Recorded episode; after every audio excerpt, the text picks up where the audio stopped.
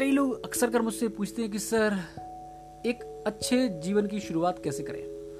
तो मैं उन सभी लोगों से कहना चाहूँगा जो अभी तक कहीं ना कहीं बहुत अस्त व्यस्त सा जीवन जीते रहे हैं, बहुत हेफाजत सा जीवन जीते रहे हैं।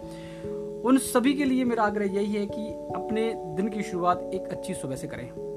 और कल से ही एक ऐसा निर्णय, एक ऐसा डिटर्मिनेशन शुरू करें कि हर रोज आप लगभग 40 टू 45 मिनट्स मॉर्निंग वॉक करेंगे या योगा करेंगे एक्सरसाइज करेंगे, घूमेंगे, लेकिन प्रातःकाल जल्दी उठकर ये काम करेंगे। ये आपको कल से ही शुरू कर देना है। दूसरा है कि अपने खाने पीने की चीज़ों का ध्यान रखना है। जंक फ़ूड को अवॉइड करना है। जंक फ़ूड मतलब बर्गर पिज़्ज़ा कभी कभी चलता है, लेकिन रेगुलर बेसिस पर नहीं होना चाहिए, क्योंकि कहीं ना कहीं ये आपकी आंतों को डिस्टर्ब करेगा, फिर आपकी एकाग्रता को डिस्टर्ब करेगा और और फिर आपकी जो इफ़िशेंसी है उसको भी घटा देता है। और तीसरा जो बहुत ही बहुमूल्य कंपोनेंट है, वो ये है कि आपका जो ब्रेन है, दिमाग है, ये एक बाल्टी की तरह है। जैसे कि एक बाल्टी में आप पानी भरते हैं और कई नल उसमें लगे हुए हैं तो आप जैसा ही नलों का पानी बाल्टी में भरेंगे, वैसा ही बाहर आएगा।